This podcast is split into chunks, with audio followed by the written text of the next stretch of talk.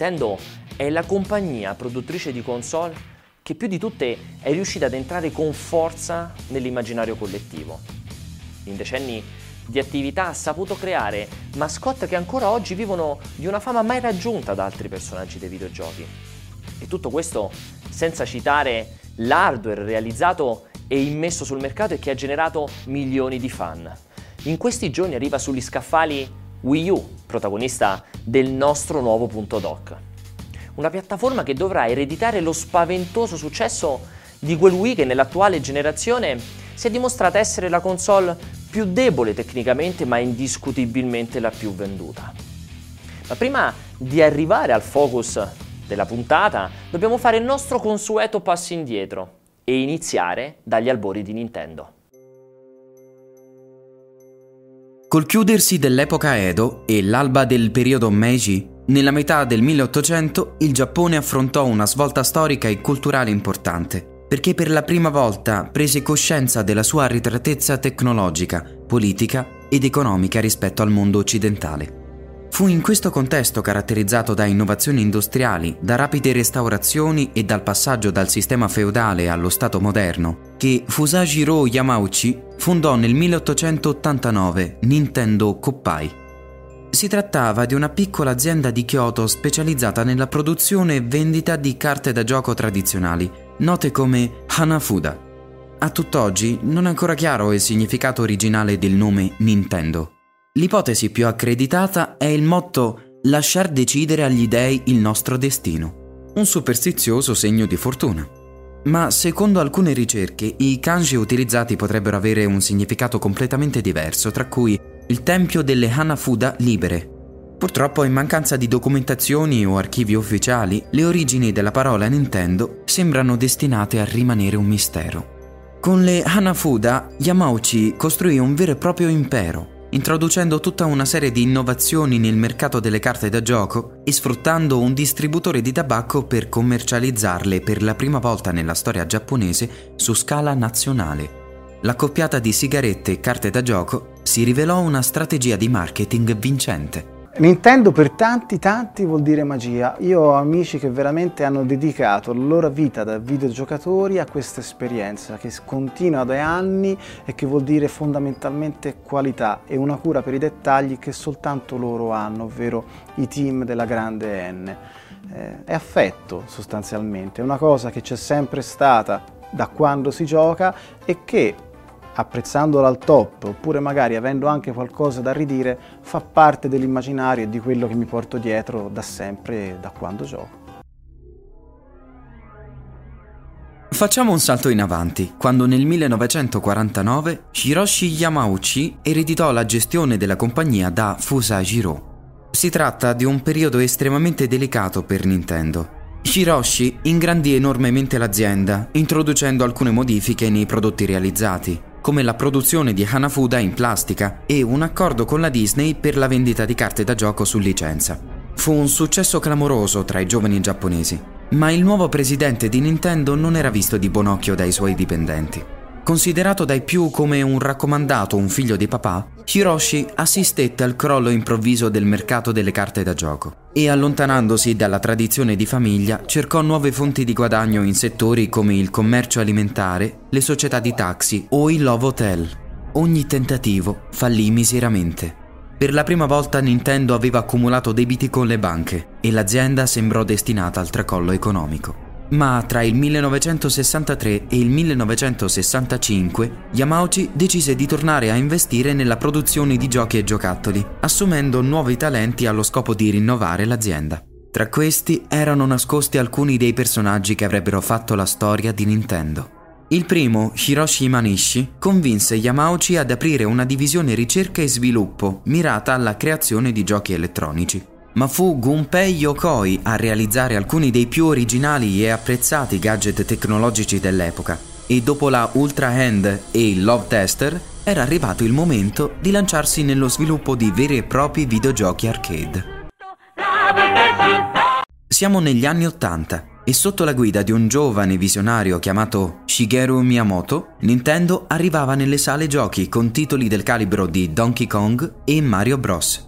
Si trattava della prima apparizione di Mario, il personaggio destinato a diventare mascotte dell'azienda e icona dell'intero mondo dei videogiochi. Something's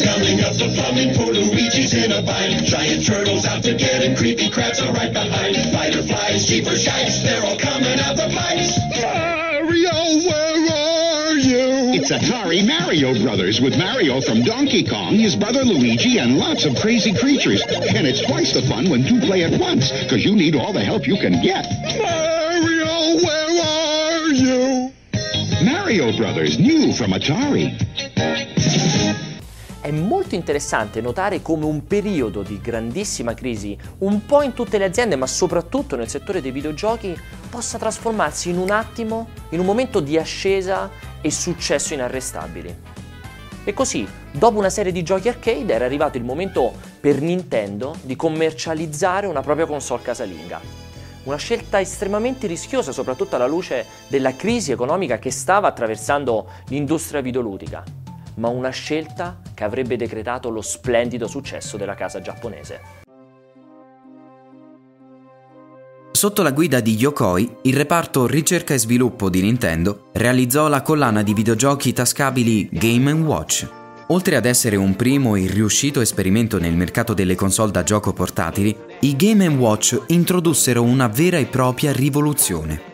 C'era infatti una croce direzionale che permetteva di controllare i personaggi sullo schermo e che divenne uno standard sui controller delle console successive. Nel 1983 Nintendo sfruttò l'esperienza raccolta fino a quel momento per portare il divertimento tipico delle sale giochi nelle case delle famiglie giapponesi. Nacque così il Famicom, una console casalinga che, a differenza dei Game Watch, permetteva di cambiare il gioco al suo interno attraverso un sistema di cartucce. Sfortunatamente il lancio in Giappone non fu propriamente un successo, poiché a causa di un grave problema hardware l'azienda di Kyoto fu costretta a ritirare tutte le unità appena prima delle festività natalizie, con ingenti perdite economiche. Il Famicom tornò in commercio nel 1984 e grazie a giochi come Donkey Kong, Duck Hunt e Super Mario Bros. riscosse un clamoroso successo. Nel primo anno furono vendute in Giappone oltre 2 milioni e mezzo di unità e si superarono i 6 milioni in quello successivo. Sempre nel 1984, forte dei risultati ottenuti sul mercato nipponico, Nintendo decise di commercializzare il Famicom negli Stati Uniti con un design più cool e un nuovo nome, il NES, Nintendo Entertainment System. Distribuito prima nella città di New York City e successivamente nel resto del paese, il NES non veniva presentato come una console di giochi, ma come una piattaforma di intrattenimento da affiancare al televisore.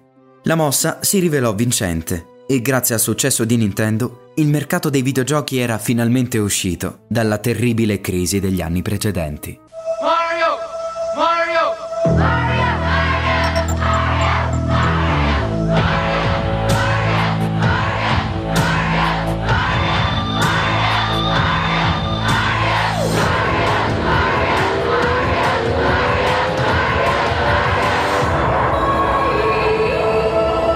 Se mi guardo indietro e penso al NES, mi ricordo tantissimi pomeriggi passati a casa di un mio amico a giocare a Mario, a Castlevania, alle Tartarughe Ninja, perché io ero uno di quelli che aveva il Master System.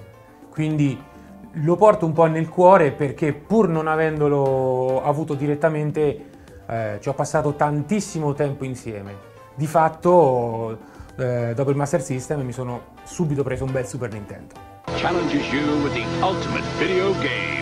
The Sega Master System with twice as much memory oh, as any other video game. Advanced video technology like scrolling backgrounds, graphics in 64 colors, digital sounds, and light phasers. And you can add to the excitement with sports pads. Negli anni successivi al lancio del NES, Nintendo dominò l'industria dei videogiochi nonostante la concorrenza di Master System e Atari 7800. Diverse furono le periferiche innovative realizzate appositamente per la console, a partire dalla Zapper, una pistola che utilizzava un sensore di luce per rilevare i bersagli colpiti sullo schermo. Originariamente la Zapper venne prodotta in versioni di colore grigio, ma poiché molti criticarono la somiglianza con una pistola vera, Nintendo iniziò a commercializzare un modello arancione. Un altro gadget curioso era Rob, un piccolo robot che venne supportato solo da due giochi, ma che rivestì un importante ruolo nella campagna di marketing della console in Occidente. Non sono mancate periferiche meno riuscite come il Power Glove, un avveniristico guanto incensato dal film del 1989, Il piccolo grande mago dei videogames. Il cavallo di battaglia del NES non furono però i suoi curiosi accessori, bensì una selezione di giochi di altissima qualità, molti dei quali hanno fatto la storia dei franchise Nintendo, dando vita a nuovi generi. Da The Legend of Zelda a Super Mario Bros., da Mega Man a Metroid, da Castlevania a Final Fantasy, opere protagoniste di quella che per molti è stata l'epoca d'oro di Nintendo. Nel 1989 Nintendo tornò con forza nel mercato delle console portatili, unendo l'esperienza ottenuta con i Game Watch ai vantaggi di una console con cartucce intercambiabili come il NES. Era il turno di Game Boy, un dispositivo destinato a ridefinire completamente il concetto di gioco tascabile. Un brand che avrebbe accompagnato i giocatori per 18 anni, totalizzando più di 200 milioni di unità vendute e subendo numerosi restyling e revisioni non solo a livello estetico, ma anche hardware, che portarono alla nascita, tra gli altri, del Game Boy Color e del Game Boy Advance.